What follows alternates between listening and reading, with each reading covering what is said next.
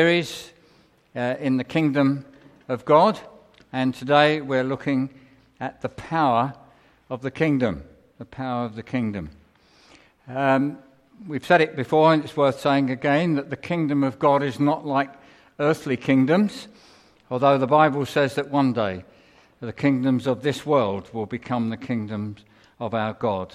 But the Kingdom of God relates to the rule of God wherever that occurs. Jesus said the kingdom of God is within you. It's people who are obedient to God, who bow the knee, and of course in the Lord's Prayer we hear that we pray, your kingdom come, your will be done on earth as it is in heaven. So the kingdom of God is fully flourishing and represented in heaven. And the prayer is that the kingdom of God should be manifest on earth in some way. So a key verse, I think, for us to hang our thoughts on today, and that comes from 1 Corinthians 4:20. It will come up on the screen. For the kingdom of God is not a matter of talk, but of power. The kingdom of God is not a matter of talk, but of power. Let's ask God to help us. Father, we thank you for the way that the kingdom of God has touched our lives. Father, thank you that it's a kingdom that we have entered by your grace. And we ask you, Lord, to help us to understand, to live in, and to manifest that kingdom in our lives. We ask you in Jesus' name. Amen. Well, the Greek word that is translated power is dunamis. You've probably heard that before, and it's where we get our... I'm going to move out of the way of that. It's where we get our word dynamite from. Right now, years ago, we were familiar with dynamite, either blasting in a quarry or to do with armaments and so on. But today we are awesomely aware of other explosives that are very much smaller, but can cause devastation. And for instance, we see alarming pictures of devastation of a marketplace or a centre of town somewhere, and it was an explosive that was carried on somebody's person. All right? And it had tremendous, tremendous power. And it seems that this power is in the hands of more and more people these days. In a more friendly sense, I don't know about you, but it's always a very spectacular picture when we see a space rocket take off. It's there on the pad, and the countdown, and then the flames begin to start, and then this tremendous power. I mean, it's many, many tons, this rocket, and it's lifted off, and the tremendous power that's exerted to take it up through the atmosphere on its way up into space. I'm always impressed in an aircraft. I love it. I love the surge of power when the plane takes off. I'm always amazed that it's relatively small jet engines that are able to send us off up into the air. And another aspect of power is it's usually men who are interested in the BHP of their car. Now, the brake horsepower of their car. It's probably my preaching, don't worry. Sorry. The brake horsepower of their car. How many ladies here are interested in the brake horsepower of your car? No, all you want to know is, when I turn the key, does it start? But men kind of like these things, and they're always sort of saying, well, I like a fairly powerful car, not because I want to travel at tremendous speeds, but I like to get out of trouble, right? We justify that. And many people say that for men, their car is an extension of their personality. All right, so this is where we exhibit power. Now, whilst in the Bible there are demonstrations of great power, like the dividing of the Red Sea, the separating of the Red Sea, there are, in general terms, the word dunamis has a broader sense to it, a broader understanding. And this will come on the screen too. It's the ability to carry out something and bring it to conclusion. the ability to carry out something and bring it to conclusion. And so whilst this will include works of visible power, as we've already mentioned and as is demonstrated in the Old Testament, it also includes the unseen as well. Now, our God, of course, is a God of power. We would know that. God speaks and things happen. Jeremiah says this, "Our Lord God, it is you who made the heavens and the earth by your great power and by your outstretched arm." So God speaks and the heavens and the earth come into being. And then a comfort for us who know our God, nothing is too hard for you.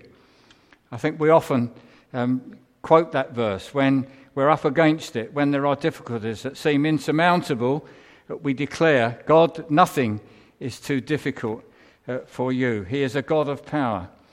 And although God's kingdom is mentioned in the Old Testament, such as in Psalm 145, which goes like this, "They shall speak of the glory of your kingdom and tell of your power, to make known to the children of man your mighty deeds and the glorious splendor of your kingdom." Nevertheless, the terms kingdom of God and kingdom of heaven, which are really quite interchangeable, only come into prominence in the New Testament with the coming of Jesus, the Messiah, and with the preaching of John the Baptist and Jesus, where they both at the beginnings of Jesus' ministry were saying, "Repent, for the kingdom of God is near," or "the kingdom of God is at hand."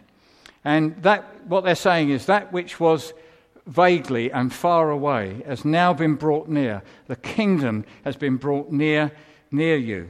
And that's because Jesus was indeed a personal manifestation of the kingdom. The rule and reign of God that was only fully appreciated in heaven is being seen on earth in the person of Jesus. And as I said, the Lord's Prayer is that, "May your will be done. May your kingdom come. May your will be done on earth as it is in heaven." We get a little picture of the authority and power of heaven from Daniel and Daniel 7. "I saw in the night visions, and behold, with the clouds of heaven there came one like the Son of Man." That's a title that Jesus used for himself, wasn't it? He often referred to himself as the Son of Man, and we believe this is indeed Jesus. "And he came to the Ancient of Days and was presented before him.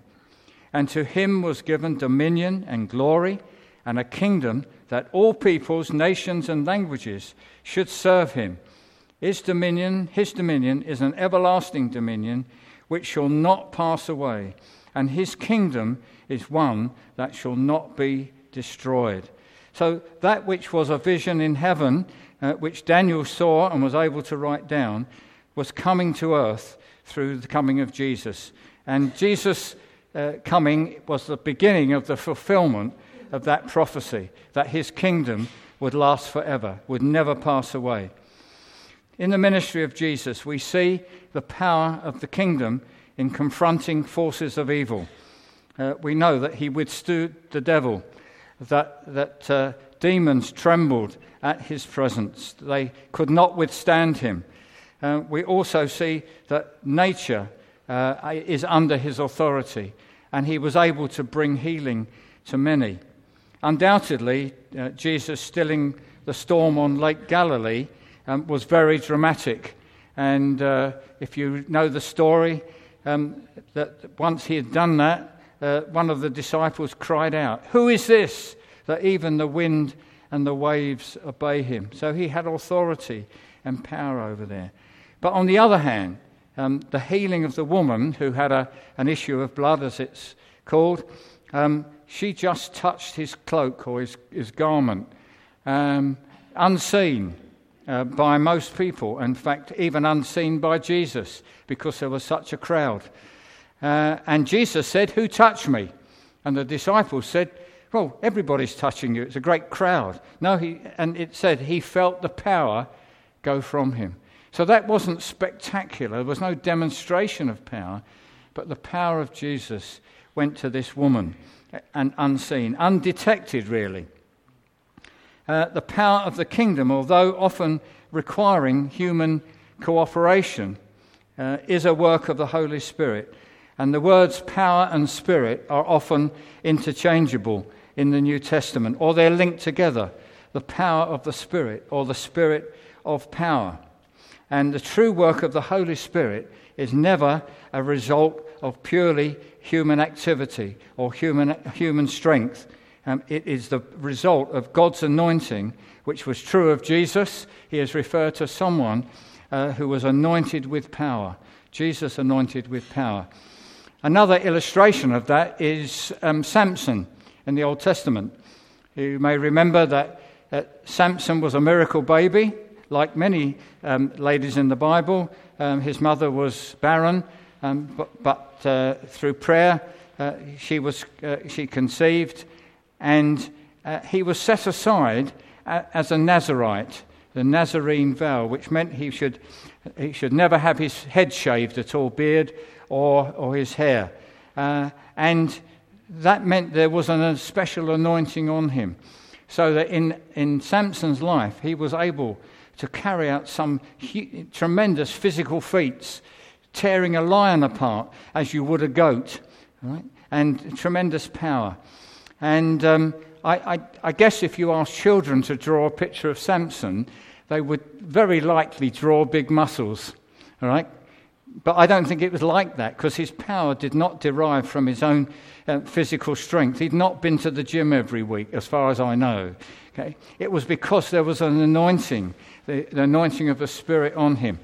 And of course, when Delilah eventually found out what the secret of his power was, which was, she didn't know about the Nazarite vow, I'm sure, but it was signified by his hair. When she cut it off, the anointing left him, and he was weak as a kitten, as it were. So it's the power that we're talking about, kingdom power, is about the anointing of God on Jesus and on individuals. And this brings us back to our key verse, for the kingdom of God does not consist of talk, but of power. So what does that mean? Does that mean we don't have to preach the gospel?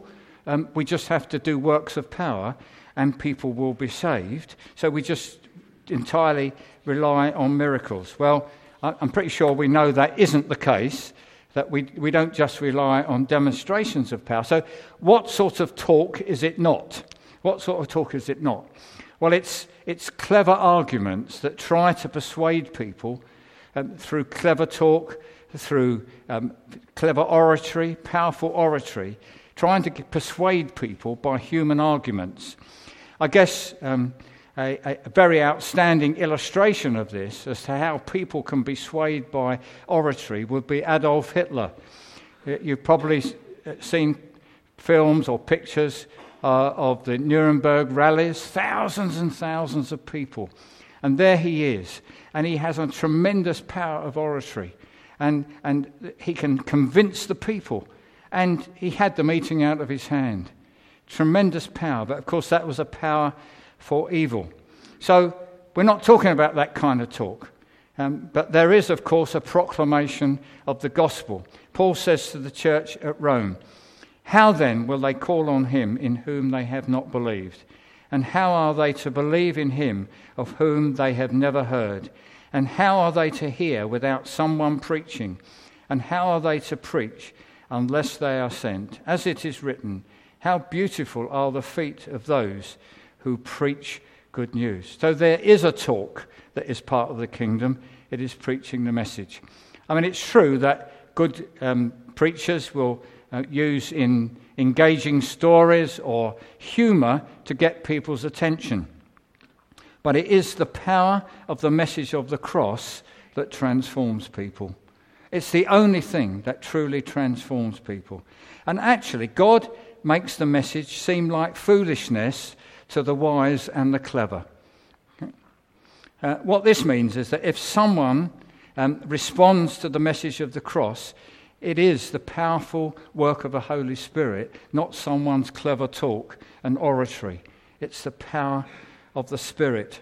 And this is what Paul says to the Corinthians and then later to the Romans. And I, when I came to you, brothers, did not come proclaiming to you the testimony of God with lofty speech or wisdom. For I decided to know nothing among you except Jesus Christ and him crucified.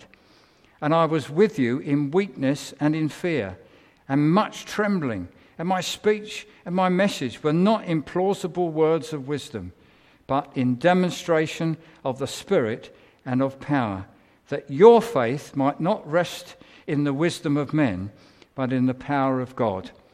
We might think that when it was said it's a demonstration of power, that it's Paul performing signs and wonders. But the context is, it is the power of the gospel. There is power when the gospel is preached, which is beyond human oratory. Obviously, someone has to be heard, and they have to preach in a way that people hear, but it's beyond the power of speech. And then he says in Romans, no, probably before that, in chapter 1 of 1 Corinthians, for the word, that is preaching of the cross, is folly to those who are preaching, but to us who are being saved, it is the power of God. And then from Romans he said, for I am not ashamed. What was it he could have been ashamed of? That is, preaching the cross, which is taking, which people took a man, the Son of God, and they humiliated him, they beat him, they spat on him, they hung him on a cross as someone who is cursed. And it could be embarrassing to say to somebody, this is how you are saved. You look at this terrible wreck of a man and this saves you. But Paul says this, I am not ashamed of the gospel, for it is the power of God for the salvation of everyone who believes, to the Jew first and also to the Greek. For in the gospel a righteousness from God is revealed, a righteousness that is by faith from first to last. As it is written, the righteous shall live by faith. So it doesn't matter whether we're clever, whether we're simple, whether we're whatever nationality we are, it doesn't matter. The gospel comes to us in power through the preaching of the gospel. The natural man cannot understand the things of God. The power of God is required to open the eyes that Satan has blinded. I think in one of our songs there was reference to that this morning, that Satan has blinded the eyes of the unbelievers so that they cannot see the light of the gospel, the glory of God in the face of Jesus Christ. But what the gospel does is to open people's eyes. And this is why Jesus said, unless a man is born again, unless there is a work of the Holy Spirit in his life, he cannot even see the kingdom of God. It doesn't make any sense to him at all. And then he goes on to say, unless one is born of spirit, water and the Spirit, he cannot enter the kingdom of God. So it is a work of God from beginning to end through the preaching. So we need the power of the kingdom to see it and the power of the kingdom to enter it. And we need that same power to become children of God. John says at the beginning of his gospel, but to all who did receive him, who believed in his name, he gave the right to become children of God, who were born not of natural descent, nor of the will of the flesh, nor of the will of man, but of God. So this preaching of the gospel, and we describe it in so many ways, what happens when the gospel is preached. Someone is born again. Someone is made a child of God, and that is the power of the gospel. And once we've entered it, that is the kingdom, that same power is available to us to grow in the kingdom. How do we grow in the kingdom? It's through the Holy Spirit, but through the fruit of the Spirit working in our lives. It's something that grows in our life by the work of the Spirit, which is God's power in it, to live it, to know how to respond to this world with all its opposition to God, It's the power of God that helps us live it and to manifest it, to demonstrate the kingdom of God in our lives, individually and, of course, corporately, together as a church, and also to proclaim it. We need the power of God, the power of the Spirit, to proclaim it, so that when the gospel is preached, it goes out with the anointing of God, and also to one day experience the fullness of it when Jesus returns. Steve mentioned it last week, but we live in the now and not yet. That's the kind of phrase that we use.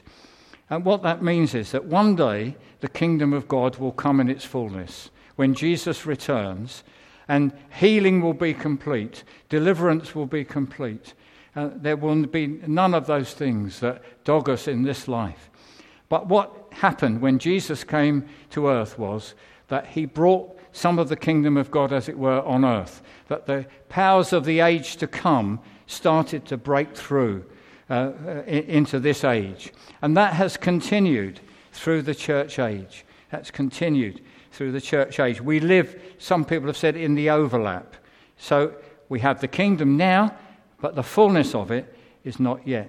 And the fact is that even though we see people healed now, not everyone is healed.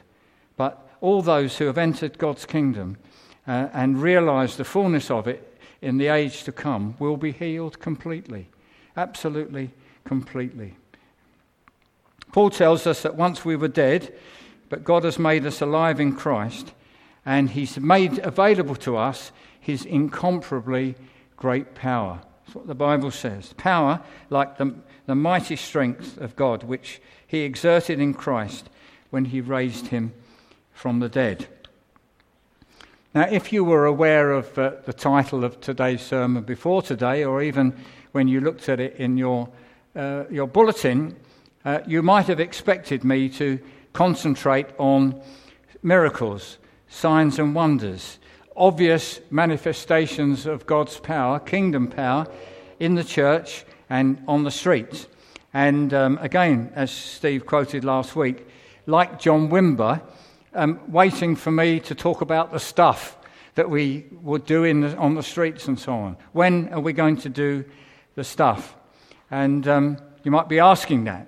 Now, I'm not in any way playing down our need and the need of the church to move in signs and wonders and in power. Not in any way. And we need to press into the things that God is doing. We are fortunate in this day and age and in this country that we can hear of and even visit, if you want to, places where there is a mighty outpouring of God's Spirit.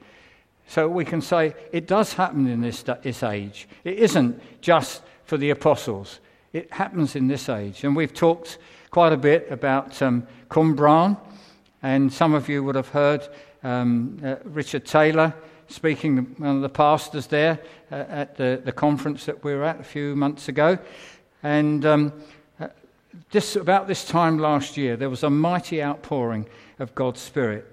And it all centred around Victory Church, of which he is one of the pastors. And people were queuing, great long queues to get into this church. And hundreds of people over a relatively short period of time came to faith in Jesus and were healed. It was absolutely amazing. And something that's been going on a bit longer is healing on the streets. Barbara is very frequently involved with that in Canterbury, but it happens in a number of places. Healing on the streets, where we offer healing to people. This started some 6 years ago in Coleraine in Northern Ireland. One of the pastors of a vineyard church there, Mark Marks, was frustrated that we were not communicating the power of God to people out in the community. And they began to pray for people on the streets. They would gather outside the town hall in all weathers, doesn't matter whether it's snowing, raining, sunny or what, and they would first of all kneel and pray to God for his power, then set up chairs and invite people to come and sit and be prayed for. There were banners, as it is in Canterbury, with the words healing on it. And so that was 6 years ago, and they've seen many, many people healed and come to faith. It's now in 17 other countries. HOTS, it's called, Healing on the Streets. 17 other countries and 700 churches. And one of the recent quotes is this: in the last 80 days, we've seen more than 600 people come to know Jesus just here in Coleraine. So it is happening. I don't want to play that down in any way. We need to seek that with all our hearts and gain inspiration and catch the fire, as it were, from those who are experiencing these things. And Jesus in himself gave authority to his disciples, gave them authority over demons and to cure diseases. And he sent them out to proclaim the kingdom of God and to heal. And that authority is ours as well, that same authority to heal. Now, some would say, well, we understand that God needed to give those early apostles this power to get the church started. It was just a first century phenomenon, just it were to kickstart the church. But if we remember some of the last words of Jesus that we call the Great Commission, he said, all power has been given to me in heaven and on earth. Go therefore and make disciples of all nations, baptizing them in the name of the Father and of the Son and of the Holy Spirit, and teaching them to observe everything I have commanded you. So if it's everything, it includes the commands of Jesus to go out and to heal and to cast out demons. So even though we may not have seen that as much as we would like, I am convinced that it's for today. It's very much for today. And therefore, what I want to say to you is that if you are a true believer and yet you have not seen that in any great measure and wonder why that is and think, well, I've just longed to experience a miracle, you would be wrong, because you have already experienced a miracle. We must not underestimate the power of God to transform a life, to cause someone to be saved, someone to be born again, and rescue us from the dominion of darkness. Sometimes we find that hard to conceive, that this world is called a dominion of darkness. Not so difficult when we look at our television screens and see the mounting evil that we see around, through terrorists and others perpetrating horrific crimes on people, often women and children, innocent people. So we're very aware of that. But what about the nice lady next door? You know, the nice who's incredibly helpful, always very kind. When we talk about a dominion of darkness, we're not always talking about people who perpetrate crimes. We're talking about a darkness of the mind.